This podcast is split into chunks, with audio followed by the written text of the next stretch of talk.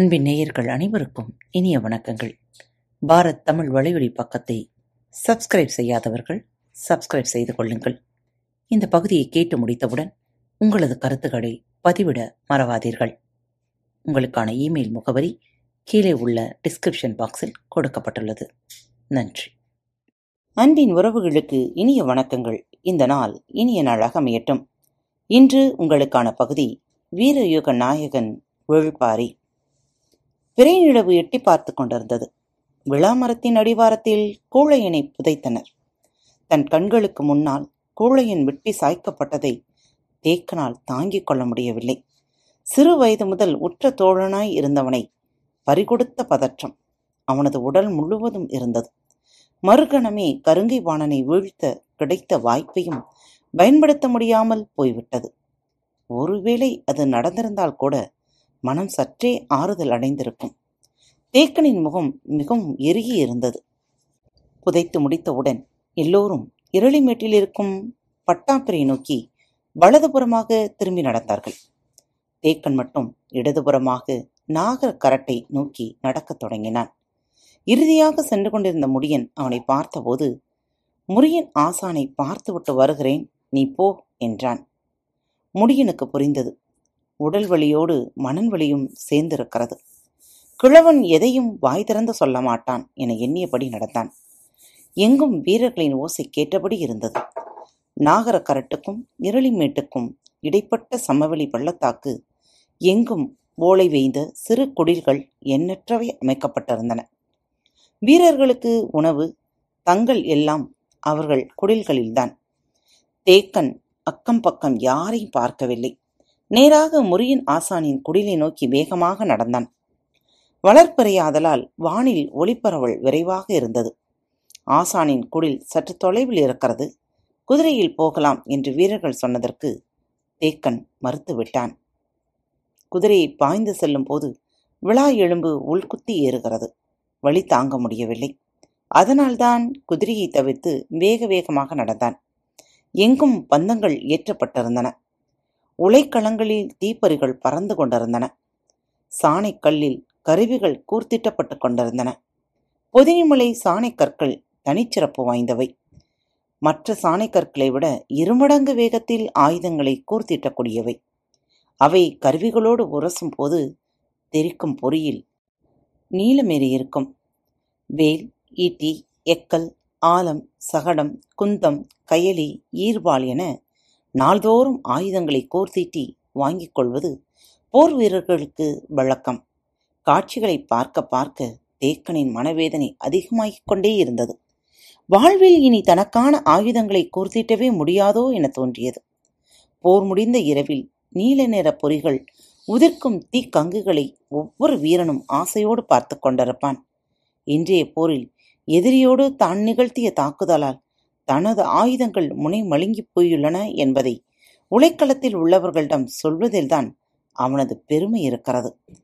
ஒருவேளை இன்று நான் எனது ஆயுதத்தை கூர்த்திட்ட உலைக்களம் சென்றிருந்தால் என்ன பேசியிருப்பேன் எனது கைக்கட்டும் தொலைவில் எதிரிப்படை தளபதி இருந்தும் அவனது தலையை வெட்டி சரிக்காமல் விட்டுவிட்டேன். எனச் சொல்லியிருப்பேனா? பரம்பின் எந்த ஒரு வீரனுக்கும் கிடைக்காத அரிய வாய்ப்பை இழந்து நிற்கிறேன்.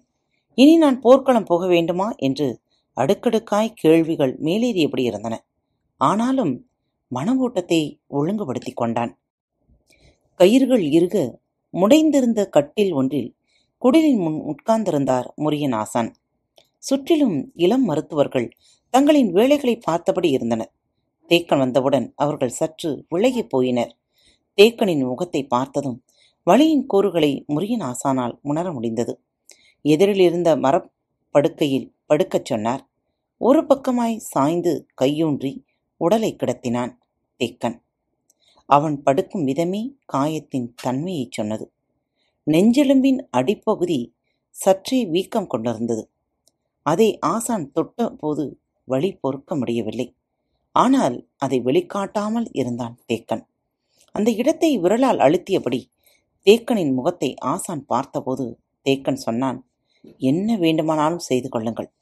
போர் முடியும் வரை நான் களத்தில் நிற்க வேண்டும். மருத்துவனிடம் முன்னிபந்தனை கூடாது. சிகிச்சை பெறுவதற்கான காரணத்தை மருத்துவனிடம் மறைக்கக்கூடாதல்லவா போர்க்களத்தில் நின்றால் மட்டும் போதுமா? போரிட வேண்டாமா? வேண்டாம். இந்த போரை வெறியாக்குவது முடியனின் கடமை. அவன் அதை செய்து முடிப்பான். நான் களமிட்டு அகன்றால் பாரி களம் இறங்கும் சூழல் உருவாகிவிடும். அதை தவிர்ப்பதுதான் எனது வேலை.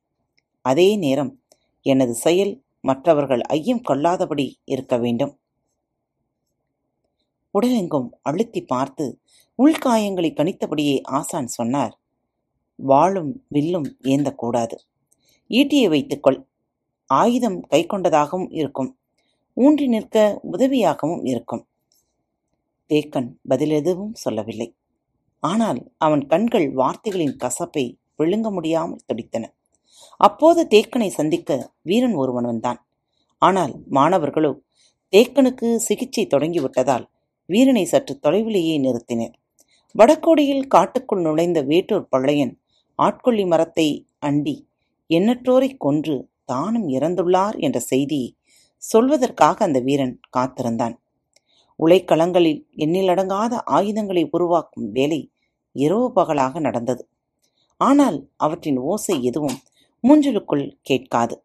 ஏனென்றால் உழைக்களம் இருக்கும் பகுதி படைக்கல பேரரங்கு இருக்கும் பகுதி. மருத்துவ கூடாரம் மூஞ்சல் என எல்லாம் தனித்தனியே வெகு தொலைவில் இருந்தன. பொழுது நள்ளிரவை நெருங்கிக் கொண்டிருந்தது. குலசேகர பாண்டியன் சொல்லியதைப் போல புதிய தாக்குதல் திட்டத்தோடு கூடாரத்துக்குள் நுழைந்தான் கருங்கை வாணன். உள்ளே அனைவரும் காத்திருந்தனர்.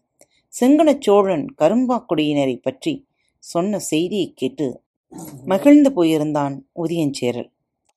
தந்தை குலசேகர பாண்டியனின் திட்டத்தை கேட்டு ஆச்சரியம் கொண்டிருந்தான் புதிய விற்பன். அனைவரும் மிக இறுக்கமான சூழலில் இருப்பார்கள் என்று நினைத்து உள்ளே வந்த கருங்கை வாணன் வேந்தர்களின் முகத்தை பார்த்து சற்றே குழப்பமானான். ஆனாலும் அவன் வகுத்த திட்டத்தை பற்றி கூறலானான். நிறைந்த அவையில் அவமானப்பட்ட ஒரு தளபதியின் சினம் அவன் வகுத்த திட்டத்தின் வழியே வெளிப்படத் தொடங்கியது. மூன்று நாள் போர்களின் அனுபவத்திலிருந்து நான் சில முடிவுகளுக்கு வந்துள்ளேன். எதிரிகளின் போர் உத்தி நம்மால் முன்னுணர முடியாததாக இருக்கிறது. இனிமேலும் அப்படித்தான் இருக்கும். ஆனால் அவர்கள் படையின் வலிமை எதில் இருக்கிறது என்பதனை என்னால் கணிக்க முடிந்திருக்கிறது என்றான். இதுவரை தாக்குதல் உத்தியை பற்றி மட்டுமே பேசிய கருங்கை வாணன் முதன்முறையாக எதிரிப்படையின் நுணுக்கங்களைப் பற்றி பேசத் தொடங்கியதை அவை உன்னிப்பாக கேட்டது. நம்மோடு ஒப்பிட்டால் பரம்பின் படை அளவில் மிக மிகச் சிறியது. ஆனாலும் அவர்கள் மூன்று நாள் போர்க்களங்களிலும் முன்னேறி தாக்கியுள்ளனர். அதற்கு காரணம் அவர்களது படையின் மைய அச்சாக இருக்கும் விற்படைதான். அவர்கள் அம்மையும் தொலைவில் சரிபாதிதான் நம் வீரர்கள் அம்பெய்ய முடிகிறது. எனவே விற்படையினரை நம்மால் நெருங்கவே முடியவில்லை. அந்த படையினர் போர்க்களத்தின் நடுவில் இருக்கின்றனர். அதனால் எதிரிப்படையின் மீது நம் படையினர் தாக்குதலை குவித்து முன்னேற முடியவில்லை. எனவே நமது தாக்குதலின் மூலம் எதிரிகளை தற்காப்பு நிலைக்கு தள்ள முடியவில்லை. மாறாக எதிரிப்படையின் ஏதாவது ஒரு பிரிவு மூஞ்சலை நோக்கி தொடர்ந்து முன்னேறி தாக்குகிறது என்றான். கருங்கை வாணனின் கணிப்பு மிக சரியானது என தோன்றியது. ஆனாலும் அதை வெளிக்காட்டாமல் இருந்தார் குலசேகர பாண்டியன். நாளைய போரில் பரம்பின் விற்படையை முழுமுற்றாக செயலிழக்க வைப்பதற்கான திட்டத்தை விளக்கினான். போர் உத்திகளை வகுப்பதில் அவன் கொண்டிருந்த அனுபவம் அவன் உச்சரித்த ஒவ்வொரு சொல்லிலும் மிளிர்ந்தது சோழவேளன் மிரட்சியோடு அவன் சொல்வதை கேட்டுக்கொண்டிருந்தார் கருங்கைவாணன் திட்டத்தை கோரி முடிக்கும்போது யாரும் மறுசொல்லின்றி அதை நிறைவேற்ற ஆயத்தமாயிருந்தனர். நாளைய போர் வேந்தர்கள் கொண்டாடும் செய்தியை தரும் என்பதில் ஐயம் ஏதுமில்லை. உடலும் மனமும் தளர்ந்தபடி பரன் மீது நின்று கொண்டு எழும் கதிரவனை பார்த்தார் திசைவேழர். செம்புழம்பின் வட்ட வலிவை மேகத் துண்டுகள் தழுவி கடந்தன. வானில் பறவை ஏதும் தென்படவில்லை. கண்கள் வெளியெங்கும் பார்த்து திரும்பின. வழக்கத்துக்கு மாறாக வேந்தர் படைகள் நிலை கொண்ட பகுதிகள் தூசியும் புழுதியும் சூழ்ந்திருந்தன. போர் தொடங்கி நீண்ட பொழுதுக்கு பிறகுதானே எவ்வளவு புழுதி மேலும் இன்று என்ன நடந்துள்ளது? போர் தொடங்கும் முன்பே புழுதி இவ்வளவு உயரத்திற்கு சூழ்ந்துள்ளதே என நினைத்தபடியே நாளிகை வட்டிலை பார்த்தார். கோளின் நிழல் உள்ளிழுத்துக் கொண்டிருந்தது. சரியான இடத்தை தொட்டதும் வலதுகையை உயர்த்தினார். பரனெங்கும் இருந்து ஓசை எழுப்பப்பட்டது. தட்டியங்காட்டு போர் நான்காம் நாள் தொடங்கியது. காத்து கொண்டிருங்கள். மீண்டும் பரம்பின் குரல் ஒழிக்கும் மற்றொரு தலைப்பில் உங்கள் அனைவரையும் சந்திக்கும் வரை உங்களிடமிருந்து விடைபெற்றுக் கொள்வது உங்கள் அன்பு தோழி.